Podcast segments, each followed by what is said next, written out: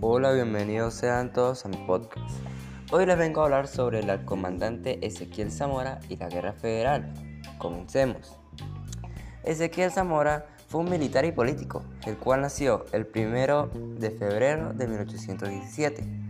Tuvo un papel fundamental en nuestra guerra de la independencia, ya que él luchó en el siglo XVIII contra el latifundismo y la oligarquía.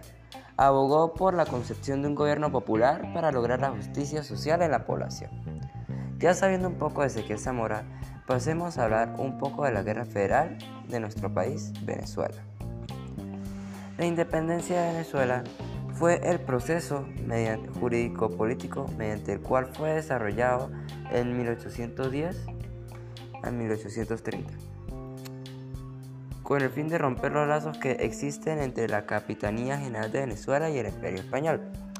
También explicó el reemplazo de la monarquía absoluta de la República como forma de gobierno en Venezuela. Espero que hayan pasado bien escuchando mi podcast. Muchas gracias por elegirme y me alegro de que también aprendieran sobre nuestra historia, historia de Venezuela. Hasta pronto.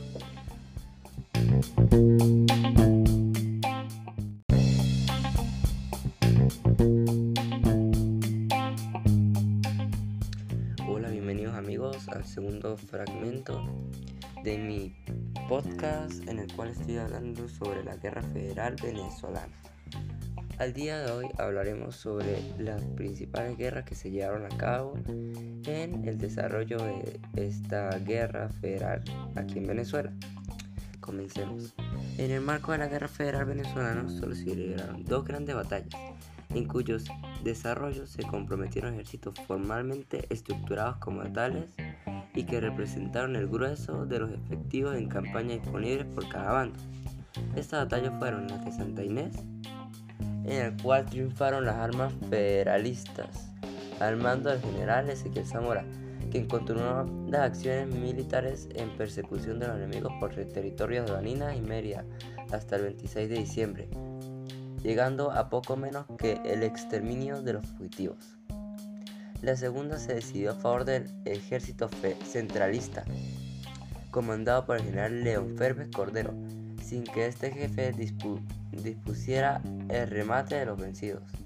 No se puede afirmar que Copla haya sido consecuencia directa de Santa Inés, aunque la marcha iniciada por Zamora hacia el centro de la República después de su victoria tenía como objetivo dar a las milicias gubernamentales un golpe de gracia que se agregarán a la aplastante derrota que se agregarían a la aplastante derrota sufrida en la primera fecha y tal vez si no concluyera la guerra al menos inclinar hacia los insurgentes la, suerte final de la bueno amigos ya hablamos un poco sobre las principales guerras que, que se llevaron en la guerra federal de Venezuela y espero que les haya servido mi podcast. Hasta luego